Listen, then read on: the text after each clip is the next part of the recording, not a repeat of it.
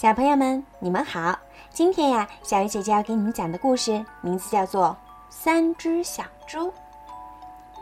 在一个遥远的山村里，住着一位猪妈妈和她三个可爱的小猪。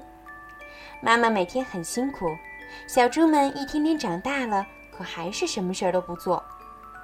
一天晚上吃过晚饭，猪妈妈把孩子们叫到面前，郑重其事地说：“你们已经长大了。”应该独立生活了。等你们盖好自己的房后，就搬出去住吧。三只小猪谁也不想搬出去住，更不想自己动手盖房子，又不能不听妈妈的话。于是他们开始琢磨什么样的房子。老大先动手了，他首先扛来许多稻草，选择了一片空地，在中间搭了一座简易的稻草屋，然后用草绳捆了捆。哈哈。我有自己的房子了，老大乐得欢蹦乱跳。第二天，老大搬进了自己的新家，老二和老三好奇地前来参观。老二说：“老三，你看大哥的房子也太简陋了，我要盖一座又漂亮又舒适的房子。”老二跑到山上砍下许多木头回来，锯成木板、木条，叮叮当当的敲个不停。不久，老二也盖好了自己的木房子，显然这比老大的要漂亮、结实得多。老二很快搬进自己的新家住了，老大和老三也过来参观。老大赞不绝口，深感自己的房子过于简陋。老三看后说：“我盖的房子还会更好的。”老三回到家，左思右想，终于决定建造一栋用砖头砌成的房子。因为这种房子非常坚固，不怕风吹雨打，可这需要付出许多努力呀。老三每天起早贪黑，一趟一趟地搬回一块一块的石头，堆在一旁，再一块一块地砌成一面面墙。哥哥们在一旁取笑道：“呵呵，只有傻瓜才会这么做。”小弟毫不理会，仍夜以继日地工作。哥哥们休息了，他还在不停地干活。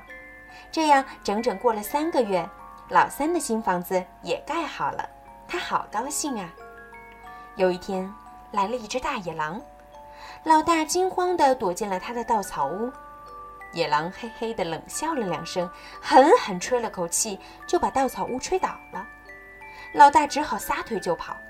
老大径直跑到二弟家，边跑边喊：“二弟，快开门，救命啊！”二弟打开门一看。一只大野狼追了过来，赶紧让大哥进了屋，关好门。大野狼追到门前停了下来，心想：“你们以为木头房子就能难住我吗？”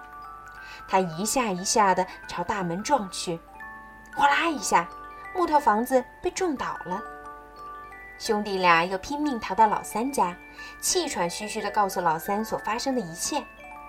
老三先关紧了门窗，然后胸有成竹地说。别怕，没问题了。大野狼站在大门前，他知道房子里有三只小猪，可不知怎么才能进去。他只能重施旧技，对着房门呼呼吹气，结果无济于事。野狼有点着急了，他又用力去撞，当的一声，野狼只觉得两眼直冒金星，再看房子，纹丝不动。野狼真的急了，转身去找了一把锤子。野狼憋足劲儿，挥起大铁锤敲了下去。没想到锤子把儿断了，锤子反弹回来，正砸在野狼的头上。哎呦，你疼死我了！野狼大叫。他真的无计可施了。野狼只好满脸堆笑地请三只小猪一起去郊游。三只小猪很聪明，也很团结。他们提前到郊外摘了许多苹果。不久，野狼来了。三只小猪按计划迅速爬到苹果树上。野狼迷惑不解地问：“你们到树上去干什么？”老三回答说：“我们在吃苹果呢，你要不要来一个？”野狼馋得直流口水，便满口答应了。老三摘了一个大苹果丢下去，苹果顺着山坡滚下好远。野狼在后面追，结果越跑越远。三只小猪趁机跑回了家。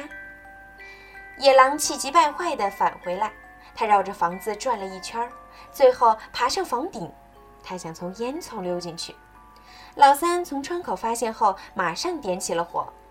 野狼掉进火炉里，熏得够呛，整条尾巴都烧焦了。它嚎叫着，夹着尾巴逃走了，再也不敢来找三只小猪的麻烦了。好了，小朋友，三只小猪的故事就讲到这儿了。哦，对了，目录里还有另外一个故事，叫《三只小猪的真实故事》，也可以一起去听一听哦。明天我们再见吧，晚安。